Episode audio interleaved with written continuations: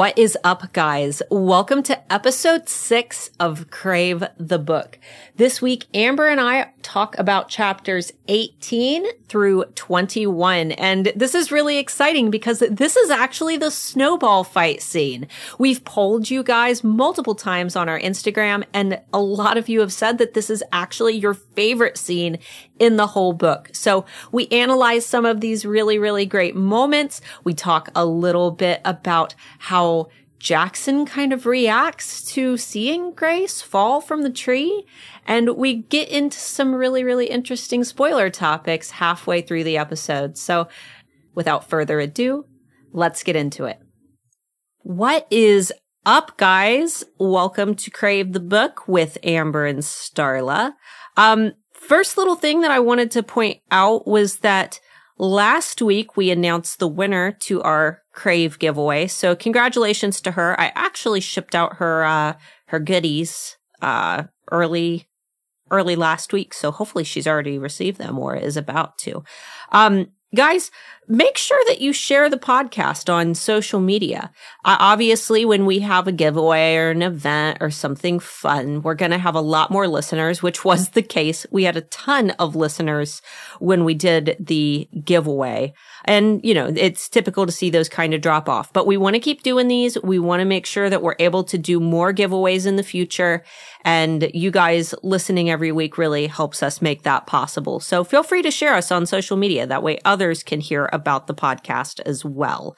Um, and then the last little bit that I wanted to just point out in case you didn't know, Tracy Wolff actually released the first chapter of Court on Tuesday. So that's really exciting. If you haven't had the opportunity to read it yet, um, unfortunately, there were so many people on Tuesday night trying to flood her website to read it that it actually crashed her site. And then they had to move it over to Entangled's website. Uh, and that crashed as well. And it took several hours, but it is there now. So if you're interested in reading it, you can check that out. Um, so guys, today is episode six, and we're going to be covering chapters eighteen through twenty-one. And lucky for you, that seems to be everyone's like favorite scene other than the Northern Lights. Everyone tells us that, uh, the snowball fight scene with Flint is their very, very favorite. So we're going to get into some really fun stuff. But before that, for everyone who is new here, make sure that you listen for the howl. And Amber, do you want to tell them what that howl signifies? Of course. So for anybody who is new, we have an alert to let you know that everything past the point of the howl will probably be a spoiler you don't want to hear. So instead of plugging your ear holes and going, no, no, no, no, no, we want you to leave the podcast. You can come back whenever you want, whenever you're ready, and you, you have read all of the books that are currently published already. We don't want to give you any cover uh, spoilers or crush if you haven't got there either. Um, so make sure to listen out for the howl, and uh, everything before the howl should be relatively safe for you to listen to. Um, hopefully there'll, there'll be no surprises because we hate getting spoilers. So we don't want to make sure that you, we want to make sure that you don't get them either. Absolutely. And I mean, you know, the, I think that the only thing that we frequently spoil is that the school is not normal and the students are not human. But I'm going to assume that you guys already know that. Otherwise, you probably wouldn't be reading the series. So that's about the only spoiler that you get. Um, so guys, let's go ahead and jump right in. Amber, you actually read the chapters today. I read them last week. So I'm going to go ahead and let you start because I need my memory uh, freshened up on chapters eighteen through twenty-one. Okay. So to jog your memory, um, it starts off with Macy trying to make sure that Grace definitely wants to go to the snowball fight, but she's doing that best friend, like, oh, well, we don't have to. We can stay in. Whiny, whiny, whiny. Uh, yeah. But she secretly really does want to go, and she's so excited to go. Meanwhile, Grace is doing the best friend thing of, I really don't want to go, but we'll go for Macy. So um, they're having that conversation, and um, Grace actually gets quite excited when she starts seeing Macy start putting all of her clothes on. So putting all of her layers on. She's like, oh, Macy isn't an alien. Yeah. And, and you know, oh yeah, because last, the, the gazebo scene, she notices that uh, Jackson and Leah aren't wearing coats. And Macy is the sane one who's putting on a coat. Um, So one thing that I noticed, and I think that this was more uh towards the last scene where Jackson was um kind of departing from Grace outside, but he warned her about Flint. And I noted, like, why exactly is he so suspicious? Like, does he suspect something with Flint? Is he worried that Flint's gonna, like, steal his girl? I mean, I wonder what exactly it is that has Jackson so suspicious to begin with. Because Flint, like, obviously, and one trying to avoid spoiler topics, um, but Flint is a good guy. I mean, he makes dumb mistakes sometimes in the series, but he's a good guy, and it seems like he's been a good guy for a long time. So I wonder what it is. See, I had the the idea that it was a lot of resentment towards each other. So I thought that Jackson resented Flint because he wasn't just popular, but he exuded that popularity. Like, he was popular for a reason. He was a great guy. He had real, like, charisma. He's a good laugh to be around. Whereas Jackson has popularity because of his infamy. Right. Um, like his status and his money. Um, the danger aspect. Yeah. And I, and I feel like Jackson probably resented Flint for enjoying the limelight so much and being so personable and being so charismatic and chatting with everybody and just having a great time with everybody. Meanwhile, Jackson, he walks the corridor, everyone knows who he is, and then they all avoid him and they don't want anything to do with him. They, and I don't know whether half of the time whether he actually wanted that or not. I don't know whether he isolated himself. But he's the one with the posse. He's the one with the little, like, clique that follow him around. Right. So, I mean, I, I, yeah, I thought that maybe they weren't his friends, because up until the point when we actually meet them properly, they don't really have any personality. They don't have any characters within that group. They are just the order, um, which we are introduced in that sentence, in that, that paragraph where Macy's talking about how um, the school is run. She talks about the order. Um, did, did you have a, like a group at your school, Starla? Like when, when you were growing up, did you have the, the group, the it girls did, or the it boys? Did, did they have a name? Multiple, multiple. They didn't have a name. That's, that's too cringy. Um, but we definitely had, like, for example, there was, and, and I was the goth kid. I was like the trip pants, Slipknot t-shirt. Just the kid. one. The yeah. one goth kid. Yeah. No, I was uh, there. Yeah. Our school was like half and half. It was like you were either preppy or you were a goth. And we, we hated each other. It was the preps and the goths. And, um, but there were subsectors of those cliques. So I was one of the goth kids, but I wasn't one of the cool goth kids. Um, so. Oh, no. Yeah. I was. So the real goth kids just called me a poser, because I went from wearing, like, pink puppy shirts and dressing all cute to just one year showing up at school all gothed out. And apparently that's not what you're supposed to do. So I got made fun of real bad. Um, and then I started blending in. But yeah, it was, it was like subsectors of the cliques. Same with the preppy kids.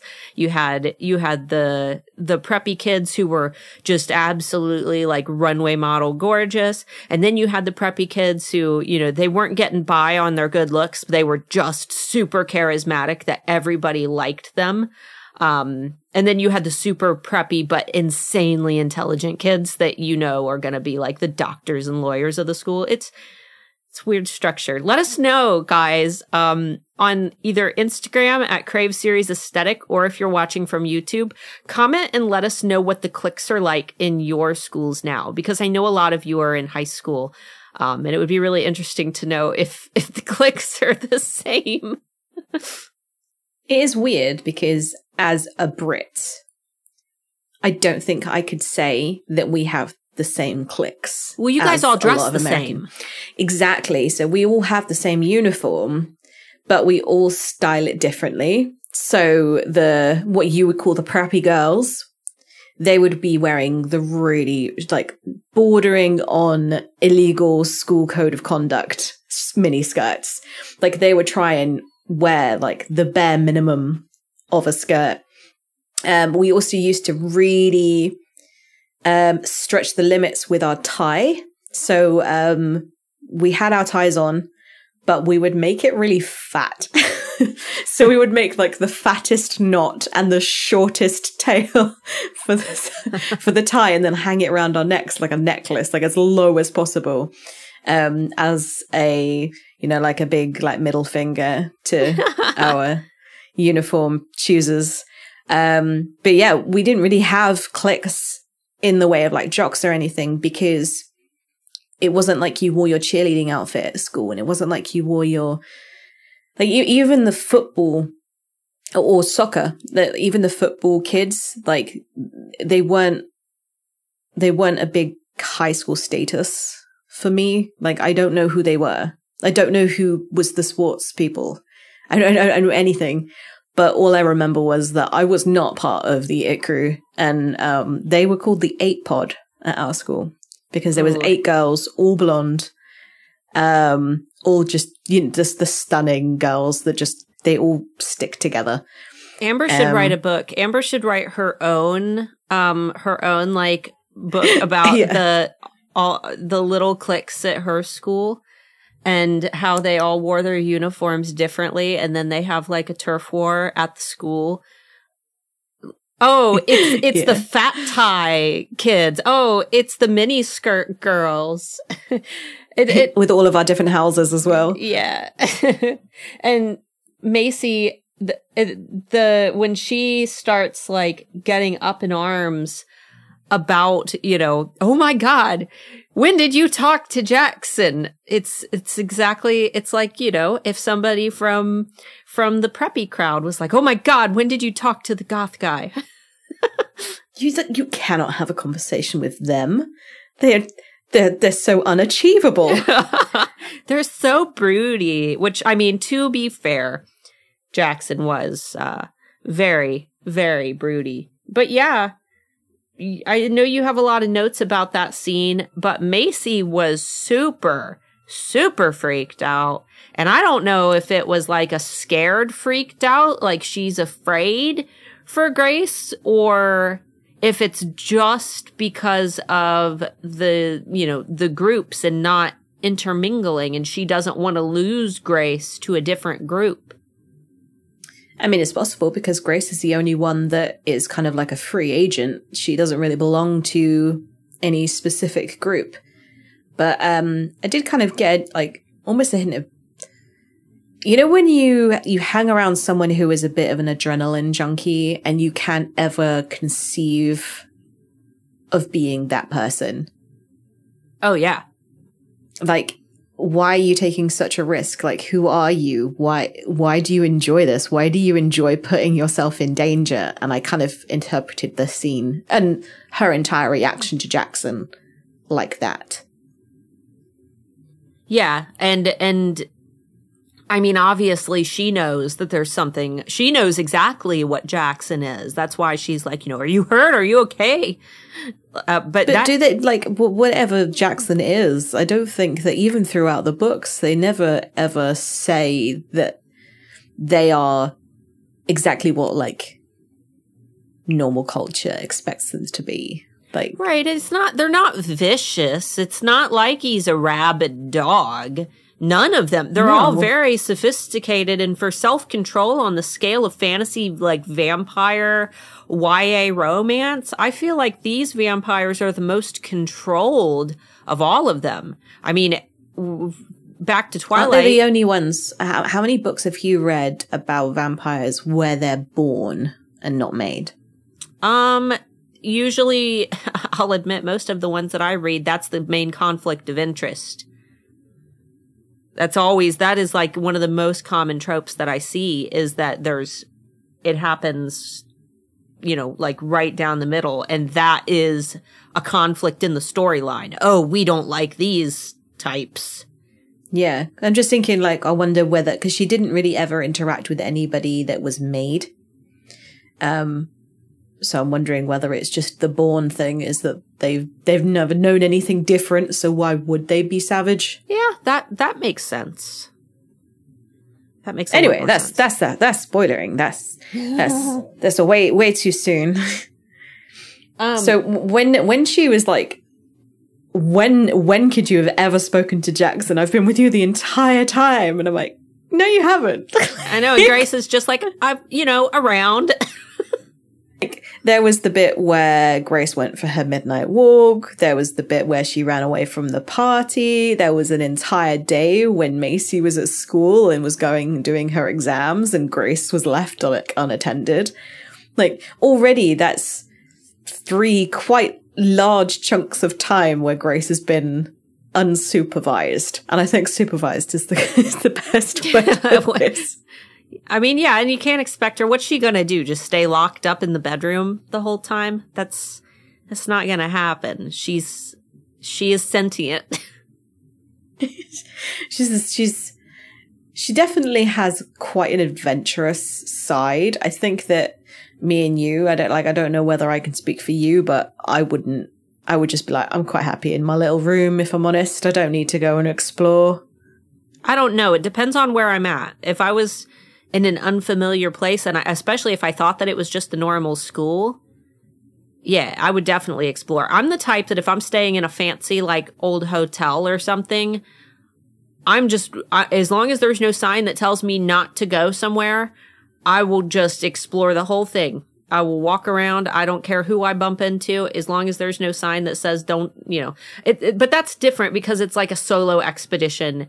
I'm by myself. As long as I'm not at risk of running into people, I, I will totally explore. I just don't want to talk to anybody while I'm doing it. Are you my husband at any point and start fiddling with things? He fiddles. He fiddles whenever we go anywhere, like on holiday. He's he's the one that's like, oh, so this light switch does this, and this power like you does, does this.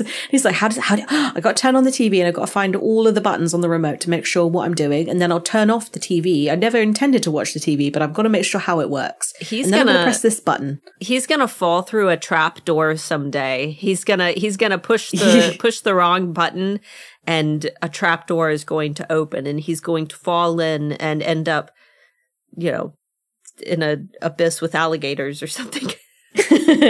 I mean, it's his engineer brain. He wants to know how things work, but it's just really like, it's just funny because we arrive and mo- and I'm um, like, most people would be like, right, I'm going to put my suitcase in my room. I'm going to get the layout. I'm going to know where like the toilet is and all of this. And then he's just like flicking switches, adventures. You know what the worst thing is? When you flip a switch and you can't figure out what it does, and then you spend an hour oh, trying to figure out what yeah. that switch does. Oh, all right. Um, let's see. I'm going off of your notes right now because yeah, I didn't go for it. I didn't start um taking notes until they were already out. Um, so y- I like that you noted the he's not the one that tried to kill me thing, because that was, yeah. I can't believe I didn't write that down. When Macy was really, really freaking out about Jackson, Grace was like, oh, well, he's, he's not the one who tried to kill me. And that was in reference to Mark and Quinn. And then Macy's uh, very foreboding response was, yeah, give it time. Yeah. And like through the, like on the first read through, I was like, oh, wow, like she really does not like Jackson. But the second read through that I read today, I was like, literally could be any one of the people at the school because everyone's trying to kill her.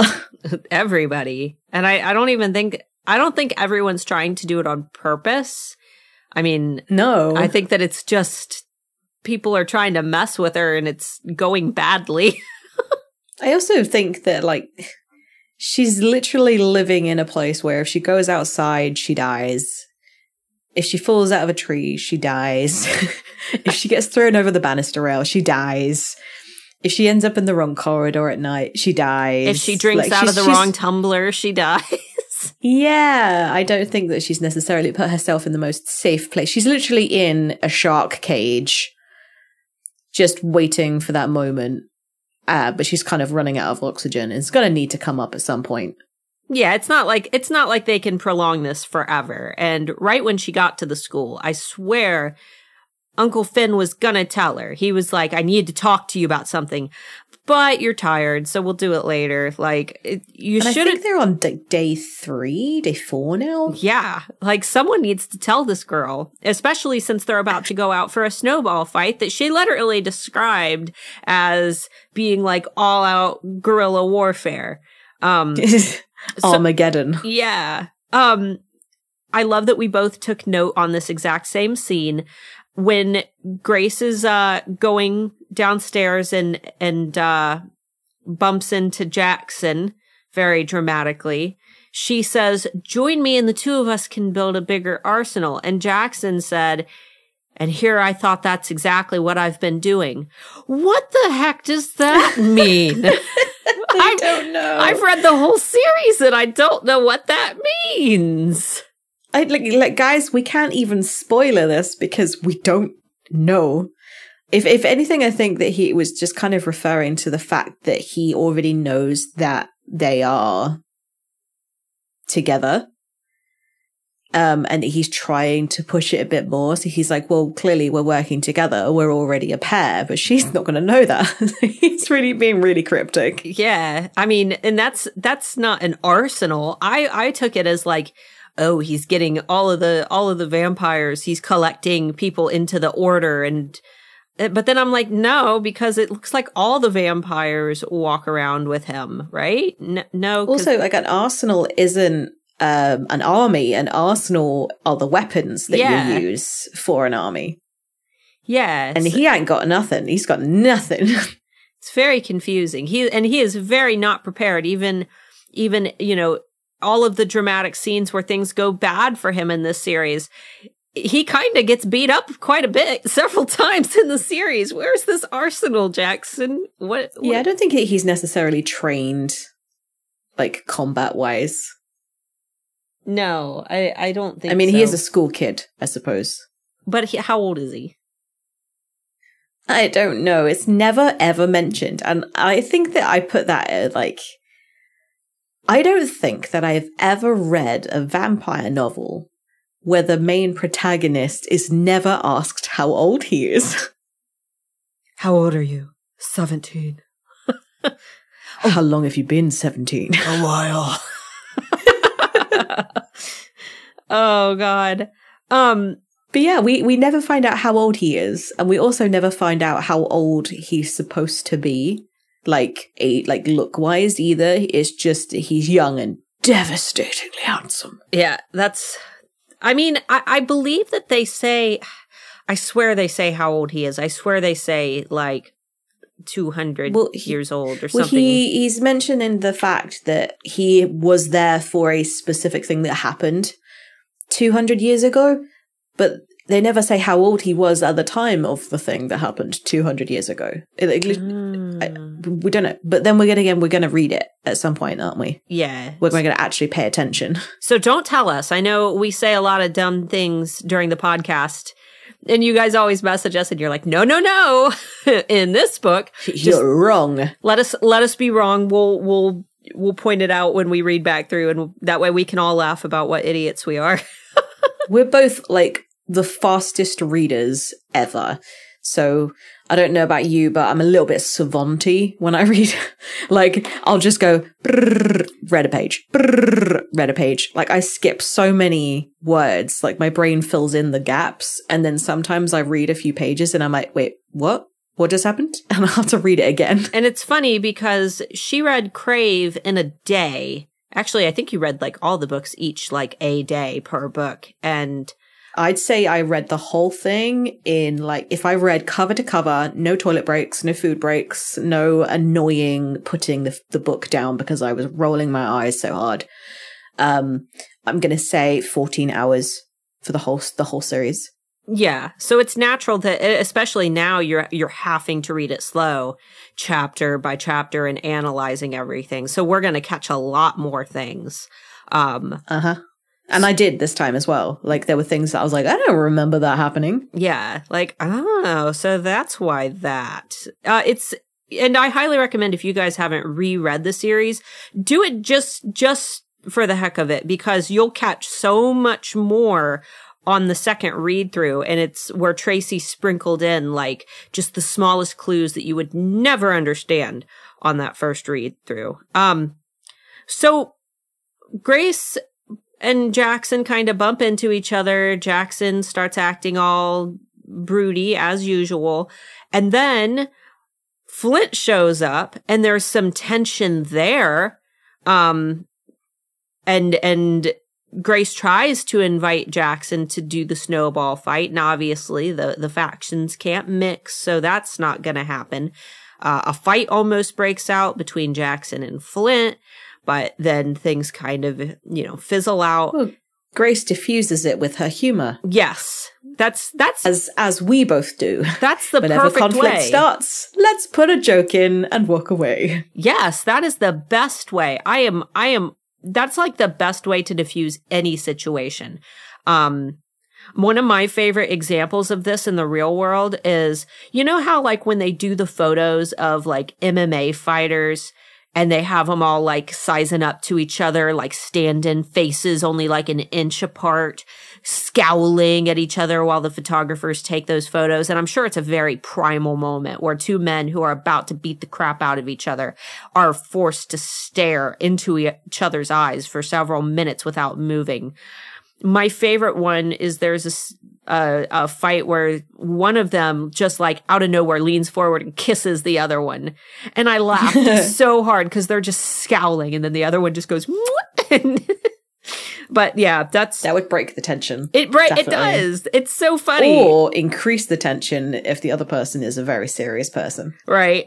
Or, or very like homophobic, which, you know what, that's, yeah. that makes it, that makes it even funnier because that's, that's hilarious. Um, and it's public as well. Everybody was watching it. So everybody would know. It's recorded. um, I, yeah, I think she, I think she says like, come on then, let's win this thing. And, uh, they were all like, you really expect yourself to win? It's like the little. And she's like, yeah, that's me. I'm I'm the bravado queen or something. I yeah. think she says. And I'm like, I, I, at no point have I ever thought that she was bravado like person at all. No, and I think she knows that. yeah. Um. So when they start to walk away after Jackson leaves and says his weird arsenal thing, um, Flint said something that I took note of. He said, I just, I didn't know screwed up and obnoxious was your type. And I read that and I was just like, no, but it's yours. uh, yeah. But yeah, I, I found that to be funny. Um, so also, it, that could, that could describe any of the men in this series. Right? They're all screwed up and obnoxious. Oh God. Um, So, snowball fight, I love that we both noted this was Grace's first happy, fun moment in the series. And we're, we are, like, in chapters eighteen through twenty-one. I don't know exactly what chapter the snowball fight takes place. eighteen?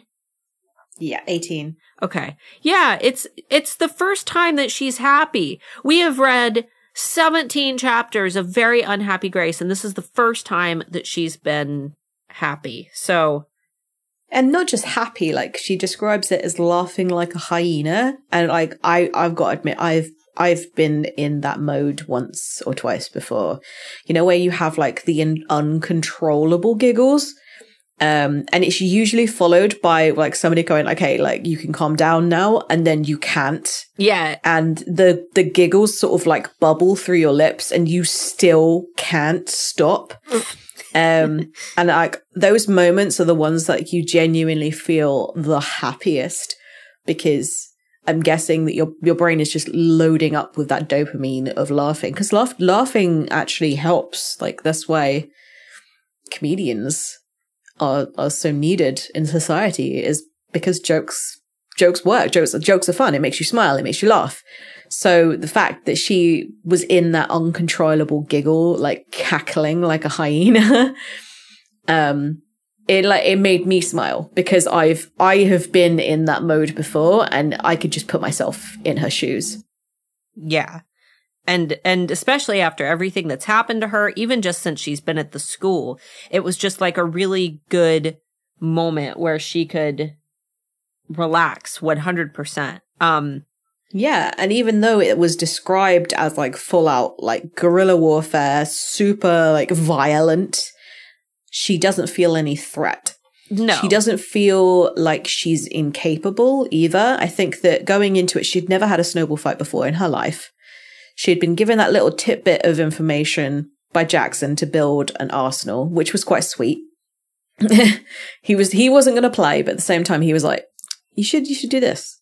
So that gives you the idea that he he once used to have snowball fights. He's grown up now.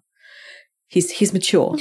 um, and um, yeah, she's just she's just having like the great time, and she's not thinking about the fact that she's li- she's literally having a a snowball fight with like like superpowered people. Yeah, where she could like, where she could die, where she she comes very close to dying. And she, yeah, and she also says at some point, she was like, "I was thinking of pulling punches," and I'm like, that's what everyone else must have been doing. All right. They let's- can't have they can't have been throwing their snowballs that far, or that fast, or that hard, because it wasn't very superpowery. It was very just like a normal, very crazy, and a lot of people playing. It would have had to have been a collective group group effort, though, um, which yeah. is, you know, trying to get that many people to collab on not beating the crap out of each other. And even like what Mark and Quinn were in it. Like, I, I still feel like, I don't know. I mean, unless everybody was just going easy, or Grace is just blind and not noticing it. You know, that, well, that we knew that anyway. Aliens. Right. Aliens. um, and she said that during the, um, when everybody was like amassing before the fight, she was really pleased to see that a few people actually still had their coats and jackets and hats and things on. So she was like, okay, so not all of the school are aliens. I'll put it back up on the screen. Aliens. I did I did the meme with the guy. I put like students at Katmere Academy, aliens. And that was in our YouTube version. For those who don't know, uh, the version of the podcast that we post on YouTube usually includes some visuals. And if we reference anything, I'll s- throw it up on the screen. Um, but feel free to subscribe to the YouTube channel. Even if you already follow us on Spotify or whatever your favorite podcasting app is, uh, come subscribe to us on YouTube as well. That way, if for any reason we're not able to get an episode onto one of the other streaming platforms, or, you know, something buggy occurs, YouTube is completely separate from all of those podcast apps. So you can also listen there. Not to mention, subscribing to the YouTube channel just makes us feel happy. We're up to over a hundred subscribers on YouTube. Which is crazy, because that's not even our main no like, place of distribution. Yeah, subscribe to both, guys. Um, so all of the notes that I have about, you know, Grace falling and, and, and everything that kind of happens around that time period, I have spoiler comments to include in, so I can't really touch on those scenes of Grace falling. Did you have anything specific about those scenes? I think re- reading through it, obviously, because I, I read it quite recently, within the last hour. Right. um, When I was reading it, I think that it all felt very natural. And I think that the way that Tracy wrote it was very unspoilery. It was very unforeshadowing. The way that she wrote it definitely sounded as if Flint was ashamed of the fact that he saved Grace but couldn't tell her how he did it. Right. Like, he was trying to cover up the fact that he was a, you know, supernatural. Yeah. He, and he had somehow been able to jump, grab her, spin like, like a cat in midair and take the brunt of the fall. And for some reason, Jackson is super mad about it and just being completely irrational. Like, it really makes Jackson f- seem like a big D-bag. That yeah. whole- I mean, I th- I thought that Jackson was angry because he had almost given the game away and he'd, like, been too obvious about it. But then I was like, well, how else was she going to survive the fall? I wanted to catch her. yeah.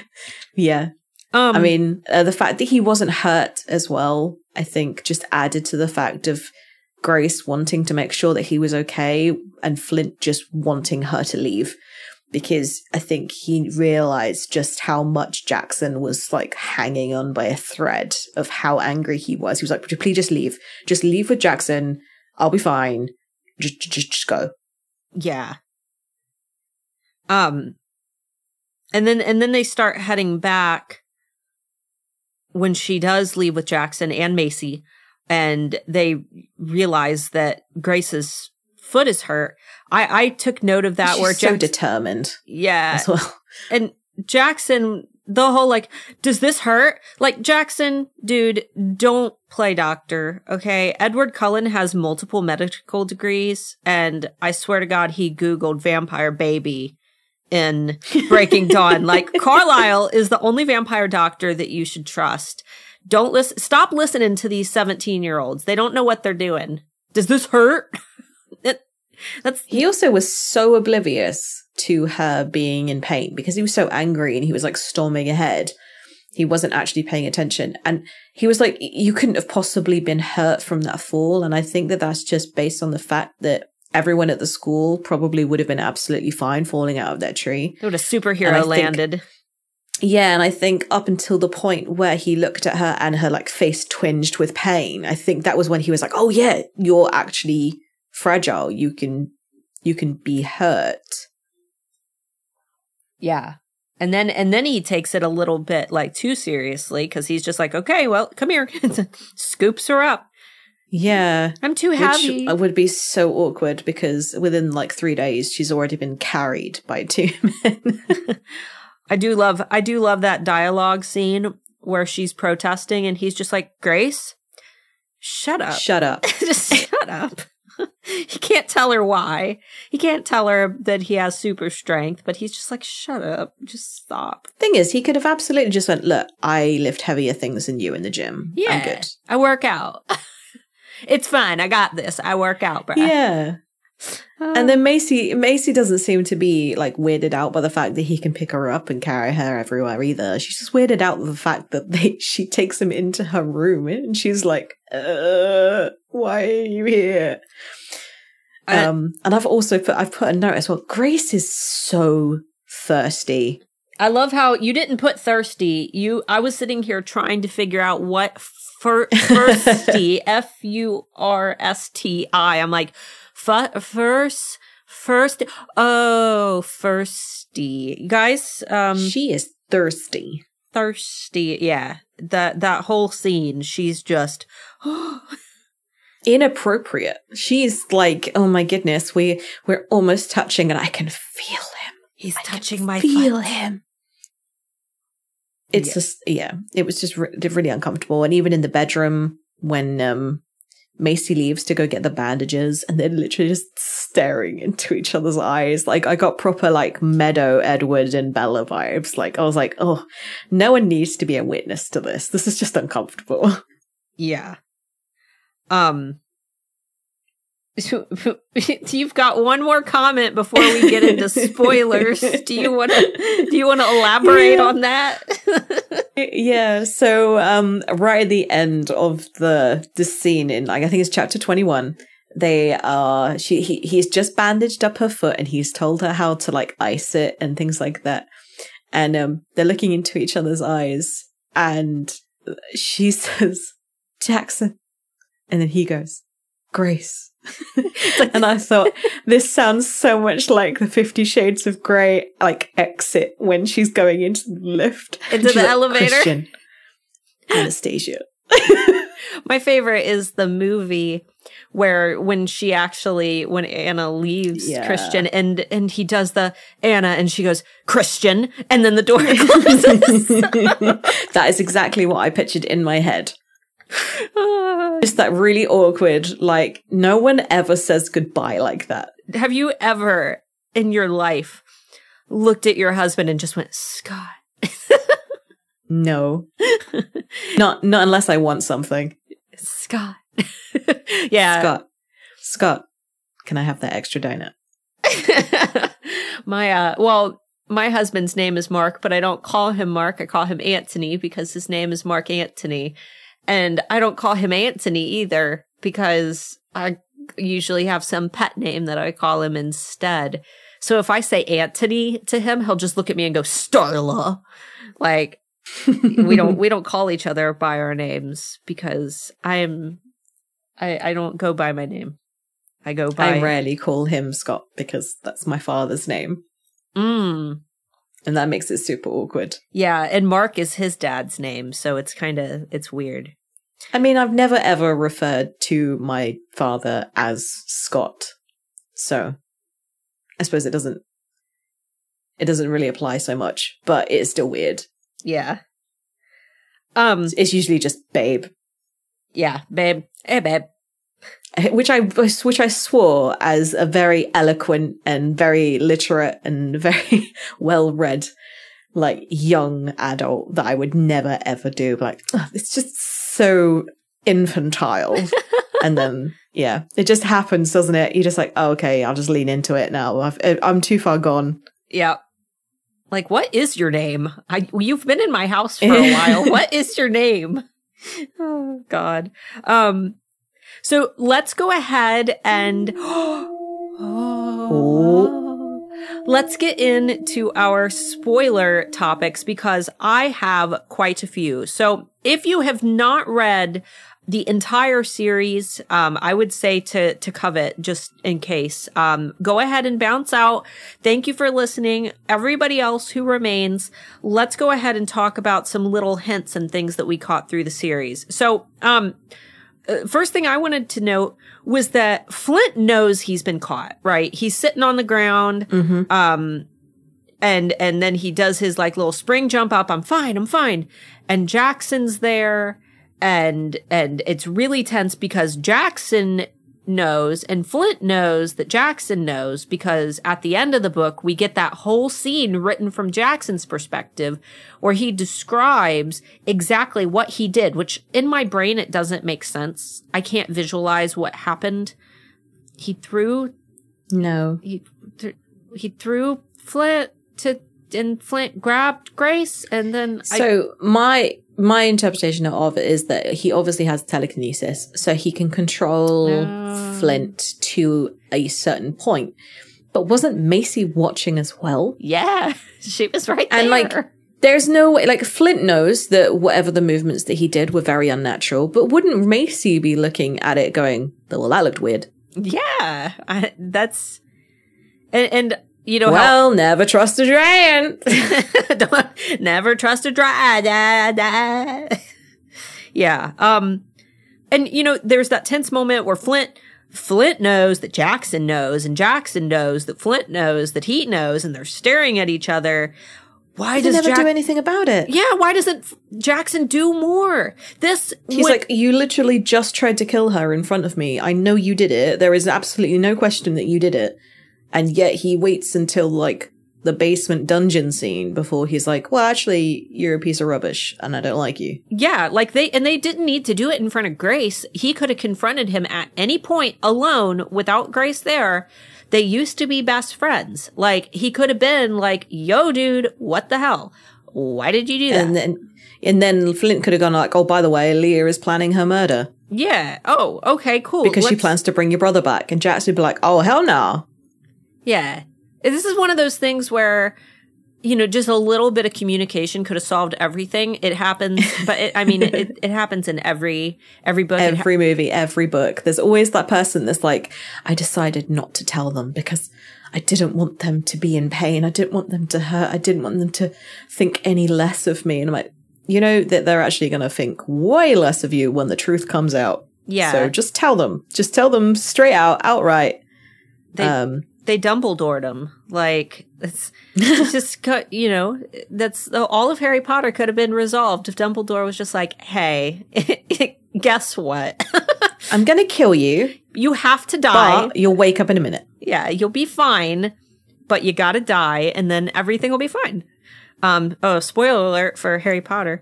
Um, and um, there's, there's also those scenes in, like, movies where, like, Two, two. It's usually two parties are doing two different things, and they're both like discovering things. It's usually during like a murder mystery, and um, like one one company is like finding out one thing, and the other party and group is finding out another thing, and they just never communicate between each other. And they're just, you've got one half of the puzzle, they've got the other half. Talk to each other, god damn it! Right, y'all have cell phones. Like, come on now. Yeah, just send a photo. There you go.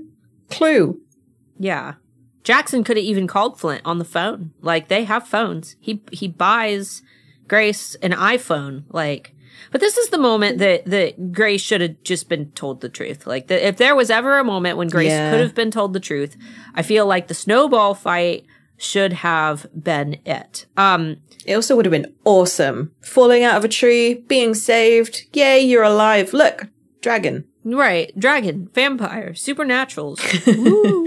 um, You know, and I felt like that whole scene after after the confrontation when Jackson leaves with Grace, he really like establishes his claim on her in front of everyone.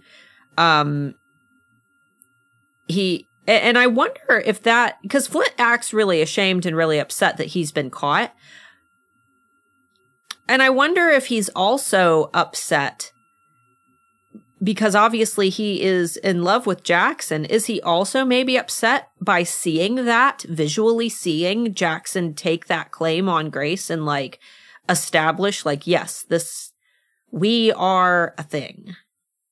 Maybe. I also think that maybe Flint could have realized that even if we're not friends anymore, if you both don't want Hudson to live, then we could have like joined forces and killed Grace. But now you've fallen in love with her and you want her. There's no way that you'll ever be on my side when I need to go and kill her. Yeah, like we are. I am destroying all all future of ever being with you. Mm-hmm. So you would like he would never ever forgive him. Yeah. For doing that. Um. So you had mentioned uh, that Macy's starting to get suspicious at this point. Well, Grace Grace is starting to get suspicious of, of Macy. Macy. Yeah. Because um, Macy never is finishing her sentences. So she's like, oh, never trust a dra. Um, but also at the beginning of this, like, shh, I think Grace is really concerned that Macy's holding out on this secret and even calls her out on it and says, like, you really need to like let me in on the secret, or at least tell me something, because I'm going to commit social suicide if I'm the only one that's not in on the joke. Um, and Macy's like, oh, well, social suicide is the last thing that you should be worried about. And that like, doesn't make it any like better. A, no, no, no. Don't worry. Somebody's going to actually try and murder you instead. Don't worry about killing yourself. Yeah. Like it's just, it was a really awkward scene. And I was like, oh, I can imagine like, you're having a conversation with your best friend where you realize that your best friend is lying to you. And even when you call them out on the lie, they don't deny the lie. They just say that, oh, well, don't worry about it. Right. Yeah. And, and especially when it's something like this sinister, like it's not, it's not like a petty little thing. Like Grace knows that there's something seriously up. Yeah. And the thing is, the things that she's very, very suspicious of is never like things about Jackson, it's things about the way that people are talking. So she's not suspicious of the water bottles, she's not suspicious of the um the falling out of the tree and being caught. Like, she's not suspicious of any of that, but she's suspicious of the fact that they're not wearing coats. Yeah. I mean, she seems to have her very, like, very strange priorities in her list of things that she's judging. Yeah, everything should be kind of cataloged together. I would be. Yeah, I would, and I think she would have come to a conclusion a lot faster. Right. I would have been walking around with a notebook. um, let's see. Um, we both put in our notes when they finally do get back to the bedroom. Oh, actually, you know what? J K, I have another thing that I wanted to mention. Um, Macy, when they get to the bedroom, Macy tells Jackson to go on in. Did you catch that? I didn't, but I did get the, she was pulling back the curtain, whereas for everybody else, she would just walk in and they would have to do it themselves. Yeah. However, when I first read through it, I was thinking, oh, she's holding it open because he doesn't have any, like, hands free because he's carrying Grace. Um, but you know, I didn't catch up on the, um, the invitation into her room. Yeah. She straight up invited him. That does mean that, um, she can't take that back. It's, it's it's done. Now he has an invite into her bedroom. She's literally given him full access. Maybe that's why she's so nervous because, I mean, we saw yeah. Hudson tried to come into the room uninvited in Covet. Covet? Yeah, in Covet. And he started burning, like his hands started blistering and burning. And Grace is like, oh my God, come in. Come in, come in, come in. Um, yeah. But yeah, she she fully invites him in. And then um, we both notice this. Macy completely freezes up when Jackson tells her to go get ice and a bandage. Well, it's, it's almost like a, like, wait. But instead of saying wait, he makes her freeze and then asks her for something on top of what he's already asked for. So she's already on the way out. And then he's like, oh, can you also get this? But she's frozen, like, in midair, and even doesn't speak or, like, talk or, or acknowledge that they've spoken until Grace is like, come on, Macy, and then claps obnoxiously, like, to try and get her attention, like a waiter. Like, excuse me. See, it could either be Jackson, like, holding her there for a moment, or it could be Macy, like, really debating, like, should I go? Is it safe to go? Oh, because I mean, I put, oh yeah, I'm in mental conundrums like that all the time where my husband will be like, what are you staring at? I'm like, I am not staring at anything. I am, I am in outer space right now, traveling. I'm having a conversation in my head. I, yes, I have more conversations in my head than I have out loud. Um, So it, it could have been where she's trying to decide, like, oh, what's the right thing to do? He seems nice, but I don't know.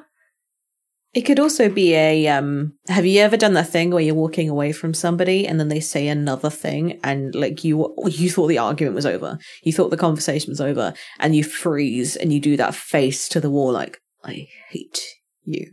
Yeah. I thought that that could also have been that. And I think that that's what I read as the first time round, was that she was like, like walking away because he'd already kind of dismissed her. He was like, we don't need you. We don't need your help, but go get this. You're the help kind of thing. And she starts walking off and then he's like, oh, and get this as well. And like, she's like, she's doing like the sideshow Bob, like, I'm, I'm, I pictured her more just like, like, wide-eyed, standing, like, mouth agape. Uh, uh, Unsure. Yeah. Yeah. Um, that's all I had for my spoilers. Did you have anything else for spoilers? I had some little tiny, tiny, tiny spoilers for the bond, the, the mating bond between Jackson and Grace. She kind of explains it a little bit more of the way that she's interpreting it and the way that she's feeling it. So she talks about electricity that's arcing between us. The first time I read that, I was like, ugh, yeah. Shut up. Um, but it was, um, yeah, it was more apparent that she was talking about the mating bond, that the closer that they got, the stronger the, the electricity between them. And it was almost like she was like, I feel tethered to him. Um, she was talking about how she can read his facial expressions a little better. And she's like, I, I can almost know what he's feeling without him doing anything.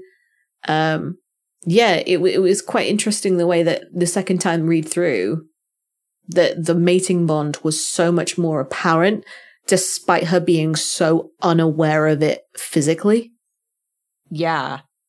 And, you know, I think that it's, it, Tracy did a good job of nestling that in, because anytime you read like a Y A romance, that's always like electricity sparked between us that was like the pull of a magnet. I even write like that exact same line, something about like uh, the mag- invisible magnetic force. I, I wrote, you can't help but reach out to touch each other. And I think that was a bit in the beginning as well, when she was leaving. Yeah, she was she was leaving for the snowball fight, and they were stood there, and she just she was like, I, I have this like aching need to touch him, and I can see that he's feeling it too, and we just have our hands sort of out midair, looking really awkward, and then the moment's gone because a gust of wind happens or something. And um, I think yeah, the fir- the first read through, I was like, ugh. Well, Crave to me is the setup. Like, anytime I talk to someone who's read the series and they're like, yeah, I read Crave and I didn't really like it. I'm like, yeah, you read, you read the setup. Like, you, you got to keep reading, because Crave to me, it makes fun of itself. Uh, there's a lot of really silly, like witty things thrown in where you, it, it's setting you up to make you think that this is going to be a stereotypical tropey vampire, uh, melodrama romance. And then that she flips the card on you. Like, and that's why I, I know that a lot of people, they go into it and they love Crave, and then they don't like the rest of the series because they thought that it was going to be that melodrama, um, you know, romance. And, but I, there's so many of those. Like, this to me was different. This to me was something fresh, where we, I, I thought that I knew what I was getting. And then I read Crush and I was like, oh, like, this took a turn. Yeah, this this took a sharp turn. Um, I really can't wait until you continue reading A Court of Thorns and Roses, because it's a it's a roller coaster as well, uh, on a similar pattern. Um, for anybody who hasn't read it, and if you're like having hangover waiting for Court, definitely pick up A Court of Thorns and Roses as well, because it's very much the same vibe, just written in a more like, I don't know, what what would the era for the book be? Like, not medieval. Mm, it's not it's not medieval, but it's very like, I like I had like Saxon vibes. I had like, because our history is way longer than yours, so oh, we yeah. had a lot of like weird like Edwardian, then like Saxon, then like Stuart and Tudor and all of those. So whenever we talk about medieval, I think it's a lot longer of a period. But I think that I was just, I was thinking of like very, a very simple life, a very bare bones. And then I was getting a lot of Hunger Game vibes from it as well. Yeah. Yeah. Um, but yeah, there, there was, there was, I think the reason why I get frustrated with young adult fiction, especially when they're describing romance, is because my experiences of romance have not been those. No. Like, I don't, I don't have the like aching desire to reach out and touch his hand, and I can see that he has it too, and, and things like that. Like, it was very bumbling, very awkward, very like, you would, like, me and my husband have those like, oh, we had a moment where we knock hands against each other, but it's never like a, ah, oh, that was cute. It was like a, ugh, your hand was in the way. This was right. really uncomfortable. Um, like, you go for the car stereo at the same time, and you're like, ugh, like, now we just touched each other and made it awkward. Like, it's not Bella yeah. and Edward. Oh, your hands. Yeah, I just, I, I, th- I think they're like, they're just not accurate for normal romance. But then I've never fallen in love with a vampire, so how could I say anything otherwise? That's true. That's true. Maybe this is normal only if you fall in love with a vampire or. Or a fae. Um, and also the problems that they have. They're never like, they're never brooding or anything like that, because the problems that they have are really mundane and boring. Yeah. Like, oh, I'm going to be late to this job interview on Wednesday. Like, I don't give a crap. Yeah. Go slay a dragon for me. Jeez. My mum told me to tidy my room, and you're like, oh. Oh, you poor baby. I'm grounded. Uh. Yeah, you can never give like the right amount of sympathy, like sounds for the situation. That's what I am the weakest at in social situations, where someone gives me unfortunate mo- like news that does not affect me at all, and I cannot sympathize. So I'm just like, oh, that sucks. Rats. How unfortunate. Darn. I feel so bad for you. And then, yeah, then I never think of that again, because that's just not how my brain is wired. That's why I do better solitary, you know, not very social. But meanwhile, Jackson's like, I'm the prince and I killed my brother and now I have to like overlord this thing and I have this power. I, I accidentally create earthquakes. And you're like, oh, all right. Do me, daddy. Right, exactly. That's it, it's got to be like a big problem. It's got to be something that's going to affect your psyche where you should have therapy. But instead, it's like, you know what? How, you can have me instead. I'll be your therapy. Yeah, no, don't ever. P S A of the of the episode: don't be someone's therapy. We'll keep it short this week. Yeah, I'm just I'm just thinking, like, what would even a therapist say to Jackson at this point? Like, he sits down in the sofa, he starts talking about all the things that he's had to cope with up until like th- today, and the therapist just goes, um. Uh, where do I start? Uh, Have you tried medication? Have you tried breathing exercises? What good is those like normal therapy gonna do for this poor boy? Yeah, let's get you a. You need a like therapy dog. That's what you need, Jackson. Yes, they should all get therapy dogs. Now I would read that in court. In fact, the next the next book, the next book is just going to be called Canine. Tracy, we propose a spinoff where everybody at Katmere Academy is so scarred that they all get a special therapy animal. It's like Harry Potter, except you don't get a choice between a cat or a rat or an owl or a toad. You get actually like a cool animal. Not that I don't like cats, but yeah, if I had a choice between a dog or a toad, definitely not choosing a toad. We know what you would choose. Don't you have a toad? What? I swear you have a frog. I don't have. I had tadpoles, but they live outside. Do you have a? Yeah, I swear you had a frog. You post pictures of having a frog before, and I just thought no, you had a frog for I some pick, reason. I pick up frogs. They're in my oh. yard. My yard is covered in frogs. I uh, see. Yes. So when you- I was wondering what I was going to do with this said frog when I come to stay with you, just sat all night going ribbit, ribbit, ribbit.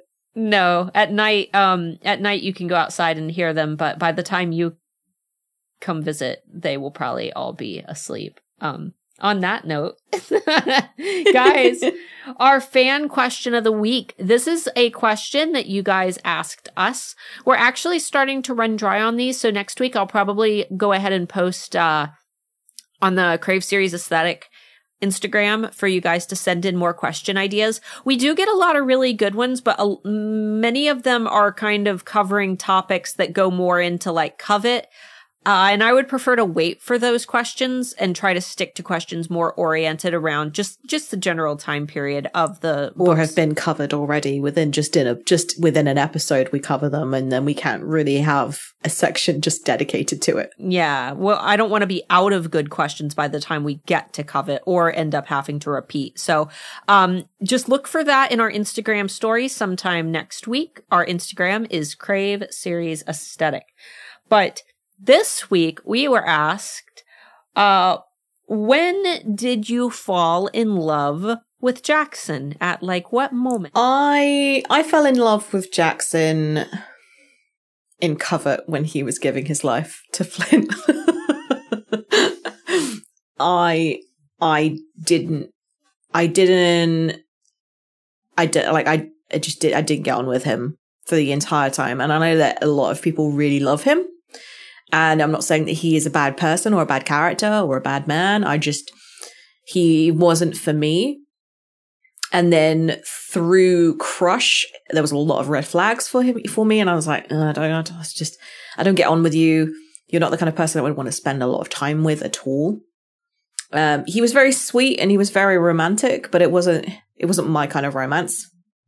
And then when we got to Covet, it was it was very needy, very you you destroyed my soul, you need to fix me kind of thing. But then I think by the battle, I think he realized that it wasn't all about him, that they were doing something for the, like, a lot bigger than him. And when he saw that Flint was dead or like dying, I think he realized that he was like, oh, wow, I can, I can save someone despite the fact that I am already broken. Yeah. I, what about you, Starla? Do you ever love Jackson? Um, in Crave, I liked him, but he was never a character, like, he didn't qualify as, like, book boyfriend to me. Like, you know, no. when you read a character and you're just like, oh, book boyfriend, and, and you just immediately jive with them. I definitely jived with Hudson right away, like before mm-hmm. before he was even like out of Grace's head. I jived right away. Jackson, he, I guess his personality, and maybe it was because I've been, you know, in an abusive relationship in the past, and his personality was kind of parallel to the person I was with, with that just intensity all the time, never just being lighthearted. Um, and, and, you know, we see Grace really break out of her shell a lot as well when she isn't with him. And I'm not saying that, you know, Jackson was like abusive or anything, um, but he greatly underestimated her for a majority of the series. And yeah. I just... Yeah, like there were parts that made me like, ooh, you know, that's exciting. But nothing was like, oh, yeah, this is Boo now. So, um, yeah, I think that like book boyfriends are supposed to be an escape from reality. And I think that because I could liken him to so many people, I didn't I didn't really resonate with him at all. Whereas Hudders, he was an escape. He was he was something so un, unlike anything that could happen, where like he was brimming with power, but he decided not to use it, and, and things like this, like the and also the the humor of which Hudson, like he was so lighthearted and so easy to poke fun and tease and like muck around, um, and even in like the most serious of situations, he still made me laugh. Like the fact that they were in um, like the Giants place, and, and everybody was after them. It was at the Giants, or was it the prison where he was like, you, you want a taco? You want a taco, Grace? I'll get you ten tacos. Yeah, when they were when they got out to do the uh, oh god, what was it? The the pit. Yeah. And I was just like, oh, even even in the most like serious of scenarios, he's still making me laugh as a reader. So I think it would be an, just an absolute hoot to be in a relationship with him. Whereas with Jackson, I feel like I would be constantly treading on eggshells, constantly wanting to make sure that his ego wasn't bruised, and the, it just, it would be exhausting. But I can absolutely see why people love him. It's not, it's, it's just a, a preference thing. I don't think that it's a, he's not a realistic expectation of what a boyfriend or a partner could be. He's just not for me. Yeah. And and I mean, clearly he's not really for Grace either, because I mean, there are plenty of times where she's like, it's just the mating bond, it's just the mating bond with Hudson, but it's not just the mating bond. Like, if anything, it was the other way. Genuinely. It was just the mating bond with Jackson. Yeah. Because they were like destined to be together. It was set up that they would be together. But they weren't a so, good match. No, definitely not. Not, I mean, if if Grace had been more, you know, like timid and okay with Jackson taking charge, that would have been fine. But that's, she's not a docile character. Like, she's got some bite to her. She's got some oomph. She wants to take care of herself. And, you know, if, if she wanted to be taken care of, that would have been fine. But that's not what she wanted for herself. And he wasn't listening to what she wanted and what she needed for herself when she could say, like, I can do this. He's like, well, no, no, you can't.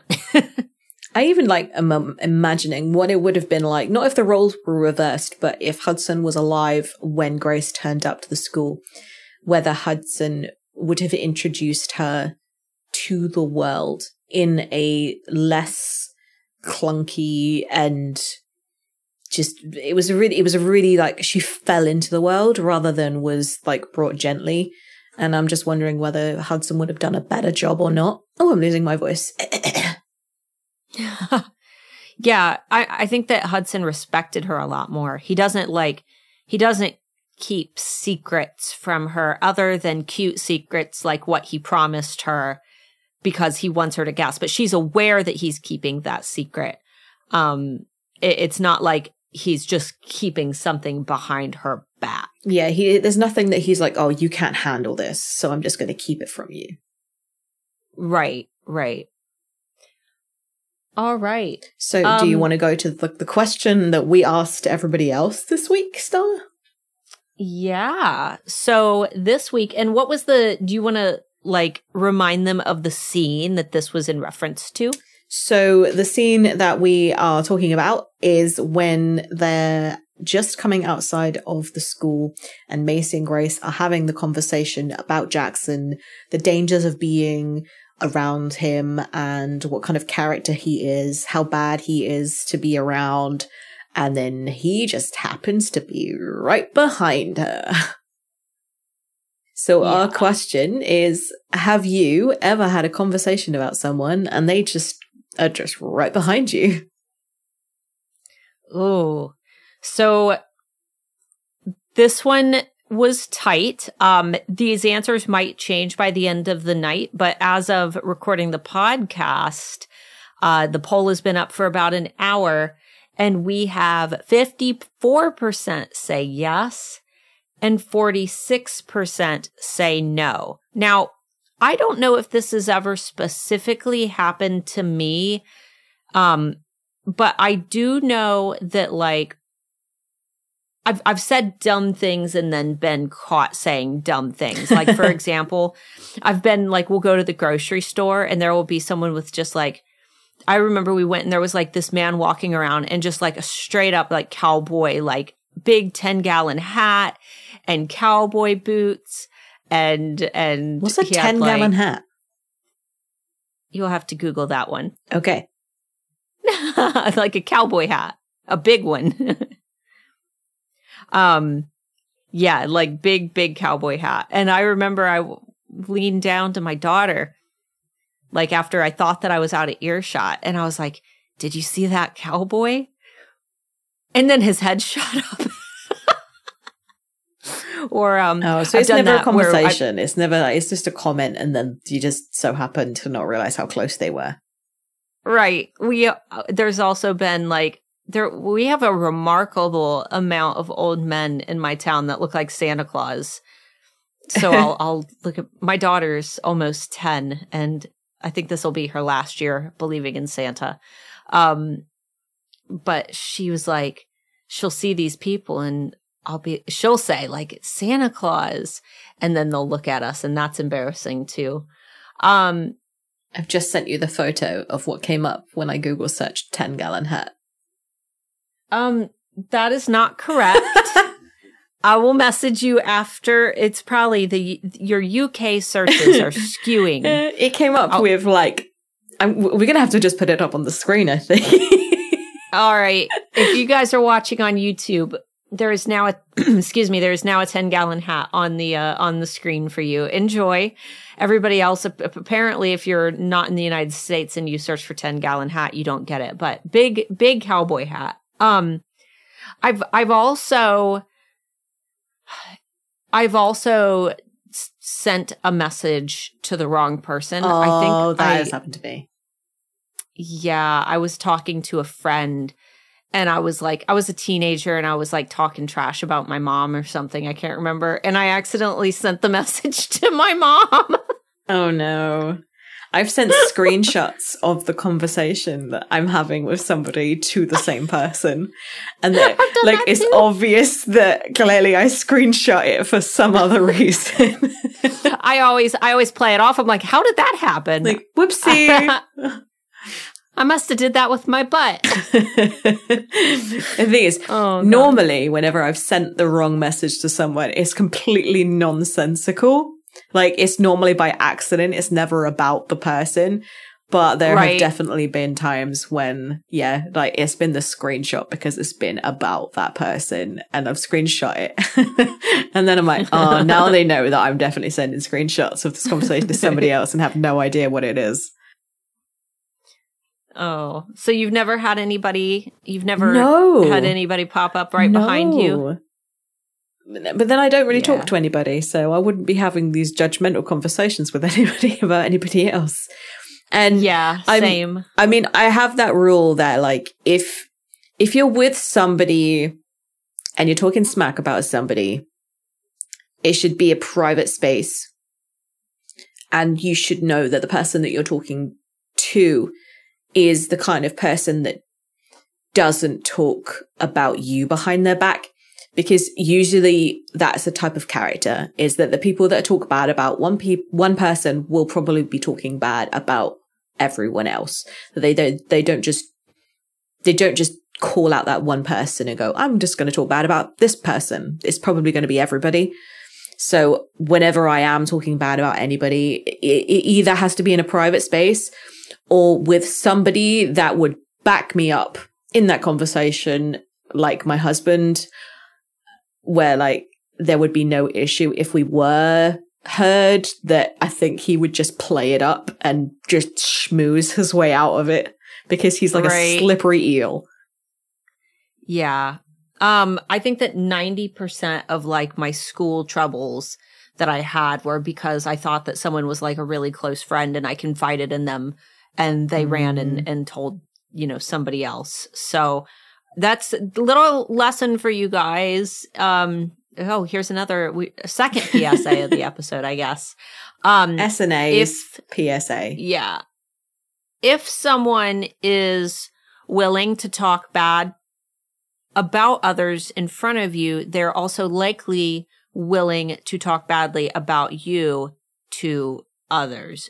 Um, so just be careful about who you trust your secrets with. I especially I if know it's that someone that's hard. Straight away. Like if you, so if you're meeting someone for the first time and they immediately start like being mean, Leah-ing you, being mean about somebody in, oh. in particular, and you're like, well, that's the first impression that you want to make to me, whether or not I agree with you about the person you're speaking to, or speaking about.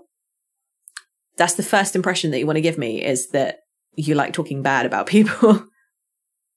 Right. And I mean, some people just like to do it. Some people like it's, it, and you know, maybe it's because you are like the one normal person in your group of friends mm. and you feel like you need to vent because your life is going crazy. Um, and I've definitely been like that, you know, with like family that drives me bonkers. Um, But at the same time, you know, there are also people who really just only find entertainment in talking badly about others. And that's not yeah. the group that you want to be in, because it just leads to a very miserable adulthood where you kind of have this perception that, like, you can only have fun if you are dogging on somebody. And after a while, like, people catch on and it's hard to maintain friends that way. So just don't don't keep friends like that in your life. They're not worth it. But let's let's flip it on its head as well, is that, yes, I might not have ever had that conversation with somebody and then that person turns up behind me, but I have definitely come up behind conversations about me. Yeah. And that's the worst. Mm-hmm. Like, you just, like, even if it's a good thing, the fact that you can hear your, like, hear your name and your ears are burning and you're just like, oh, what are they talking about? Immediately just, just turn tail and walk in the opposite direction, because whatever it is, it's never going to be a good thing for you to eavesdrop. Yeah. All right. Did you have any last minute notes, or are that is, that is it. That is, that is it, because it's our favorite scenes coming up. Our favorite scene of the entire book, when Grace is laid up in bed with a sore ankle and Jackson is coming in with his breakfast surprise. Oh, breakfast with Jackson. And Twilight. Guys. And Twilight, yes, I laughed so hard when that happened. So we will cover that in next week's episode. But guys, give us a share on social media. Uh, post a photo of, I don't know, you listening to the podcast or something Crave related, and let your friends know that you listened to the podcast this week. Let us know that you listened to the podcast this week. Uh, tag us at Crave Series Aesthetic. We are excited to hear what you think about these episodes. So let us know. Feel free to comment on any of our posts and let us know if you have any questions, if there's anything you want us to address, uh, if you have any crazy theories. Those are always fun. So guys, thanks so much for listening, and we will uh, see you next week. Bye-bye. Bye-bye.